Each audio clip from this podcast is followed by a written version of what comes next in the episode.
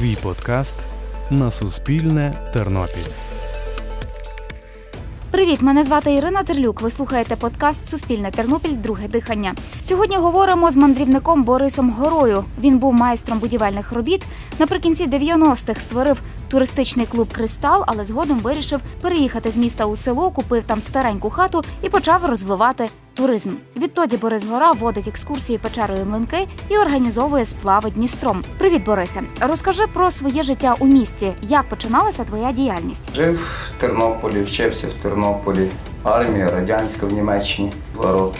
Потім так само по будовах різних, тобто професії офіційно, всякі будівельні майстерки робив, на вахти їздив спеціально, щоб мати час. Ну і туризмом однозначно ще зі школи. Любив мандрувати, тікати з міста, зі школи, десь по лісах, по посадках, по горах, по річках, по гротах, печерах різних. Ну і відповідно ту роботу підлаштовував, щоб мати вільний час. Чи кров здавав, щоб мати зайвий вільний день, чи в зміни в різні працював на будовах, щоб так само десь відгули мати, плюс вихідні, плюс ці офіційні червоні дати. Ну і таким чином мандрував, відпустив. Відповідно. Потім вже вахти всякі знаходив, де і більше грошей можна заробити на ті мандри, на спорядження. Плюс час та й більше вільного мав, тому що там місяць-півтора працюєш, місяць-півтора вільного маєш. Ну і однозначно більше десь міг поїхати, то і бувший весь Союз. І Саяни, і Забайкалля, і Урал, і Камчатка, і Карелія, Кавкази, там шалено разів і багато всякого об'їздилося було, тому відповідно то посприяло, що в плані фінансовому і в плані часу. Живучи у Тернополі, ти також займався і громадською роботою, так? Такої роботи офіційної, щоб якусь копійку заробляти, ще й рюкзаки, палатки колись вдома на замовлення заробляв копійку таким чином. То і був в пласті і з іншими організаціями, як інструктор, як виховник в якійсь мірі, тобто сприяв в плані мандрівництва, табірництва, різних таких туристичних вмілостей, що треба було для тих організацій, старався передати той досвід туризму. Ну, крім того, що громадська організація, як туристичний клуб «Кристал», і ми самостійно організовували купу своїх різних заходів, тренування, змагання, походи, мандрівки різні, експедиції. І за рахунок цього якраз впроваджували громаді, молоді, перш за все, і здоровий спосіб життя, і проукраїнську позицію, відповідно, екологічне виховання, повага до природи. Ну і от, відповідно, передавав той досвід, щоб після мене от той туризм міг далі розвиватися в різних напрямках, але з такою проукраїнською, проздоровою позицією. Виїхати з повагою, користю, з активностями такими. Тобто я не впроваджував там варіанти на якихось квадроциклах кататися, чи на всяких джипах, там, чи на ще чомусь. Це реально такий активний чи піший туризм, чи велотуризм, чи водний активний туризм, чи печерний, гірський. Тобто максимально впроваджувалися такі здорові відпочинкові варіанти. Тобто я показую туризму, що буває саме таким чином. Ну і відповідно комусь воно перейшло, передалося. Відкололося багато від мене тих різних попередніх учнів, які свої команди створили. Ну і коли вже я побачив, що туризм в Тернополі не пропаде, однозначно вже пішов поштовх такий і сучасний, і інший, нехай трохи по-любому своє бачення і осучаснення. Тому я вирішив жити для себе, переїхав сюди, закинув ту всю громадську діяльність, вже тамка туристичну, ну і перейшов на суто такий варіант, щоб тут жити для себе. Але потім Майдан, той схід, однозначно якось сидіти не годен, тому і вирішив і там якісь варіанти волонтерства, допомоги, з добровольцями співпраці, підсилення. Ну і таким чином трошки там знову почалося таке відволікання з цими гесами, що от так само були нюанси різні на Дністрі чиновників різних. Тому просто осторонь стояти і на це не звертати увагу, то ніяких варіантів. Плювому з всього села виїжджати на ті різні акції, самому щось агітувати, пропагувати, пояснювати. Ти вирішив переселитися у віддалене село від обласного центру Залісся Чортківського району. Чому? Та цю хату, то що я купив більше 10 років, десь 12-13 років її вже зараз. Вирішив сюди перебратися, купити цю хату стареньку за 600 баксів, плюс документи переоформив 200 там нехай. Але вона протікала, гнила, було тут шалено тої праці вкладено. Однозначно це все зроблено руками не для того, щоб воно пропало, в якійсь мірі щось доглядається, щось ще додаєш. Є шалено багато друзів, які приїжджають чи просто для себе так от відпочити, оздоровитися, посидіти якийсь час, деякі для заробітку заробляти копійку, чи харчування, чи екскурсії вести, чи на сплави капітанами допомагають, підсилюють. І таким чином думаю, що воно ще комусь послужить навіть. Все не осягнеш, все не зробиш, тому маючи своїх друзів, коли вони приїжджали і просто жили тут на халяву і намагалися на халяву і мені чимось підтримати, допомогти, щось зробити, то це раз, другий, третій і все на тому. А потім вже думаєш, мені приємно з ними спілкуватися і вже не проти їх витягнути, щоб вони прийшли, помайстерили мені тут і заодно і щось пороблять, і поспілкуємося зайвий раз, побачимо, тим більше купа цих знайомих друзів старших, з якими разом і в Карпати ходили, і на Кавкази ходили, і сплавлялися. Тобто мені приємно з ними побачити і дуже приємно їм дати копійку заробити. Це не то, що комусь там чужим даєш просто майстрам, та якби, а це реально своїм даєш підтримку таким чином, щоб і їм трошки краще було. Тим більше є з чим поділитися. Якщо нема, то це не обов'язково багато що цього творити, робити, тому що можна без того дуже обійтись. Але якраз як є от зайві статки, то є кому допомогти. А тим більше, якщо люди прикладають свою працю, то не просто подарував гроші, хоч і це стараємося робити, не забувати, та й різні варіанти доброчинні. Ну, окрім того, що от в першу чергу, що людина свою працю має цінувати і не шкодувати для своїх. Хата має працювати на когось, для інших, чи в задоволення, чи в користь, на хобі, та й би дали можливість якусь копійку заробити. Тобто, хочеш в печери, дають копійку, веду в печери. Хочете на сплави, ну то зараз сезон та й би літній такий, то на сплавах заробляю гроші. Тобто раніше це було хобі, а зараз воно дає на хлібі до хліба і більше навіть. Деколи можна заробляти. Є друзі, є знайомі, які через екскурсії так само стають друзями, знайомими. І вже на наступні приїзди, знаючи мій світогляд, моє бачення, мої якісь вподобання, вони привозять чи глиняні речі, чи з дерева речі, чи якісь вишивали були і зробили такі картини. І так само, що воно десь там би пропадало, а тут воно приносить якийсь такий колір, додає такої життєві. Так само і малюнки, тобто довкола вікна, що просто глиняна чистенька біла хата пофарбована, але хотілося якихось кольорів. Була Марійка, в мене знайома з Тернополя, яка приїхала, і так само я попросив в якомусь такому українському стилі соняхи, калину, знаки сварги різні, варіанти так само подачі, це все як наповнення такого змісту духовного. Ну і відповідно вона після себе залишила цей малюнок. Так само як інші там чи на хаті розмальовували, чи з пляшок щось малюємо. Туристи залишали сміття, і серед нього були однозначно пляшки пластику. Щось можна було здавати за якісь копійки, щось можна десь кудись перекласти. Вирішив попробувати стіну, бачачи в інтернеті різну інформацію, різні фотографії, відеосюжети, що з таких пляшок різних будували відповідно різні стіни там чи навіть будинки цілі. Ну і таким чином потрошки почав щось десь викладати. Таким чином і сміття прибралося, і ідеї реалізувалися, ну і стіна наповнилася, і було цікаво іншим подивитися. Тобто воно не вартує багато праці, вкладень, там трохи цементу, піску небагато.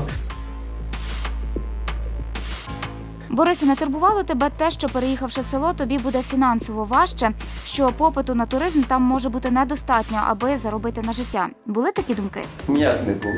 Люди тягнуться, просто шалена піраміда попередніх тих справ зроблена. І дуже багато людей, що не то, що думав, навпаки, та якби було підкріплення, що тут шалений прогрес, розвиток і ідей тут шалено, де можна організувати цього всього. Крім того, що це не якесь там село на відшибі в хутір і з думкою ізоляції, та й а це по-любому до печери прив'язка, ближче до Дністра прив'язка, тобто воно однозначно з думкою, що бізнес як був, так і може працювати навіть в рази краще, тому що ти будеш тут під боком, то люди дзвонять і знають, що ти живеш на місці, чи навіть просто прольотні якісь без домовленості їдуть з думкою, що тут якісь мають постійно їх чекати, і воно таке було не раз. Фінансово аж ніяк. Крім того, що купа є ідей, як можна при бажанні більших заробітків можна заробляти на тому саме сільському туризмі, чи ті самі бджоли, апотерапія, чи іпотерапія, ті самі поні, коні завести всякі, чи будь-які кролики і кози, і щоб люди виховувалися, діти виховувалися саме разом з природою, в з'єднанні з тими тваринками. То однозначно купа таких варіантів в мене ще шалено, є багато. Саме якщо до карантинних років було багато фестивалів по області, що вихідних, а то й деколи по декілька різних фестивалів в одні вихідні тільки. Тобто й виїжджаючи таким баркасом, кольоровим, бусиком розмальованим, десь не такі всякі фестивальні виїзди. Так само там можна себе показати і з багатьма знайомими, друзями, тому що багато хто в тому середовищі живе. Таким чином привабити до себе на якісь суто свої вже такі заходи. Тому тут прогрес може бути і таких думок, що десь відриваєшся, і тим більше нема за що жити. То скільки тим людям треба? Реально, якщо є купа городу довкола, хочеш, обробляєш, і на хлібі до хліба так само будеш мати не менше. Чи складно було почати займатися туризмом у сільській місцевості? Що ти для цього робив? Як складав маршрути для сплавів Дністром? Як ти вивчав ходи у печері Млинки? Воно все природне. Тобто раніше це було хобі. Займався для себе печерами, цікавився, лазив, гралися там в хованки, та й шукали, досліджували, вивчали, шукали нові продовження, відкривали нові райони, то позйомки вчилися, різні взривні роботи, різні дослідницькі роботи, вчилися один одного, як досвід між тими професіоналами, спелеологами. Ну і однозначно з часом і друзям своїм показувати таке хотілося, тому що реально отримав від того задоволення. В перспективі то от пішло на те, що на тобі гроші, поведи екскурсію, ну то прийшло вже на комерцію, але це по-любому не якось мусово було, не примусово, а в тому плані, що це вільно було, що ти і печери одне ціле, і ти хочеш їм показати на тверезу голову, без алкоголю, щоб це було безпечно, щоб це було круто просто. І тому Воно якось так запалювало, і для мене це не робота, це просто стиль життя, і навіть під час тої комерції, екскурсії, як зараз проводиш, отримаєш задоволення від спілкування з людьми. Тобто хочеш їм це подати, щоб їх запалити якось, ну, щоб вони гарні враження отримали. Тобто якщо їм пішов гарний контакт і в плані гумору, і в плані безпеки, і в плані розуміння світоглядного різного, патріотичного. Проводимо 6-8 різних по складності маршрутів. 1-2 можна урядових ознайомчих, простеньких, майже в повний зріст, але деколи треба пропустити. Але всі решта вже дуже складні за рахунок вузьких місць, за рахунок тріщин, розпорів. Тобто це вже на індивідуальність. Тому 6-8 маршрутів ми можемо в цій печері провести. 54 кілометри печера зараз має вже. Маршрути приблизно до 2 кілометрів. Це вже в залежності від групи, від контингенту, від побажання. Тобто до 2 кілометрів можна подати досить насичено різноманітні маршрути.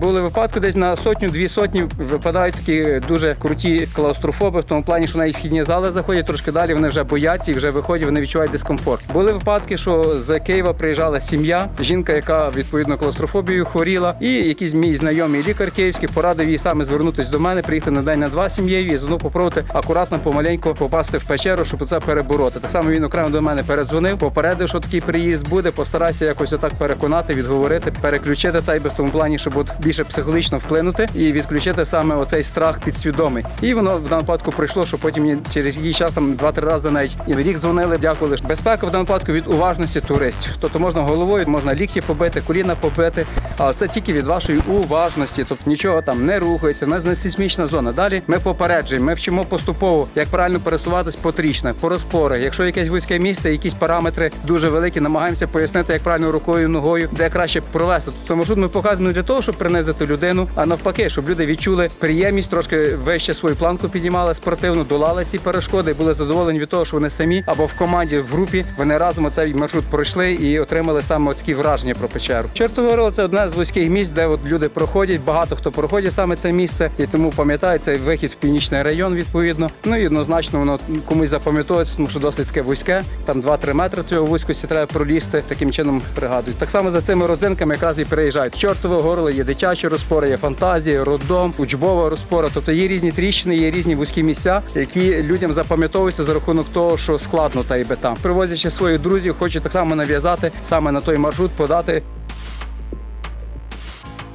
Не хочете зі мною, я вам дам інші контакти. Не з повагою до природи, до води. Якщо все гарно, безпечно, подано і з повагою до того, воно тобі в рази віддасть, і ти виїдеш з цієї природи енергетично заряджений. І тоді навіть в тих містах, якщо люди вже вертаються, то вони більше щось можуть прикластися з тими спогадами, з тими згадками, де вони пробули тебе. Тому природа однозначно заряджає. І в якійсь мірі, якщо це передавати такою енергією, то однозначно це є не робота, це просто стиль життя. І приємно, якщо люди отримують саме твій підхід, твоє бачення сприймають. Тому я зробив свою резервацію тут в селі, мої правила, мої закони.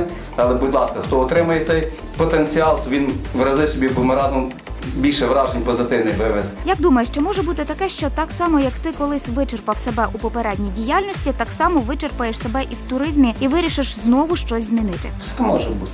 Я живу нині. На ближні варіанти сильно на якусь перспективу прогресу взагалі не закладаю.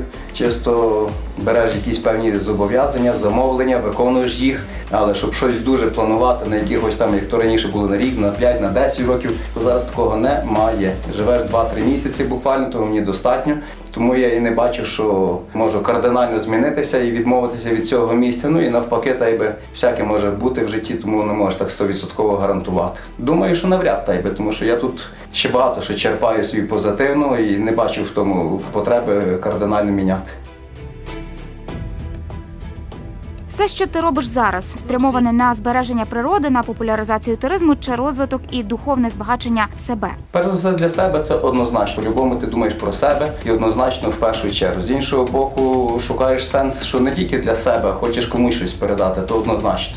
З думкою про природу, ну то хочеться, бачити багато тих всяких негативних варіантів ставлення до природи, саме, ну, чи сміття в даному випадку, утилізації. Хотілося б змінити свідомість довколишніх громади, націй в якійсь мірі, щоб було приємно заради чого жити і заради чого не шкода, ну, навіть згинути. Тобто, якщо їдемо на схід, то з думкою для чого, заради кого.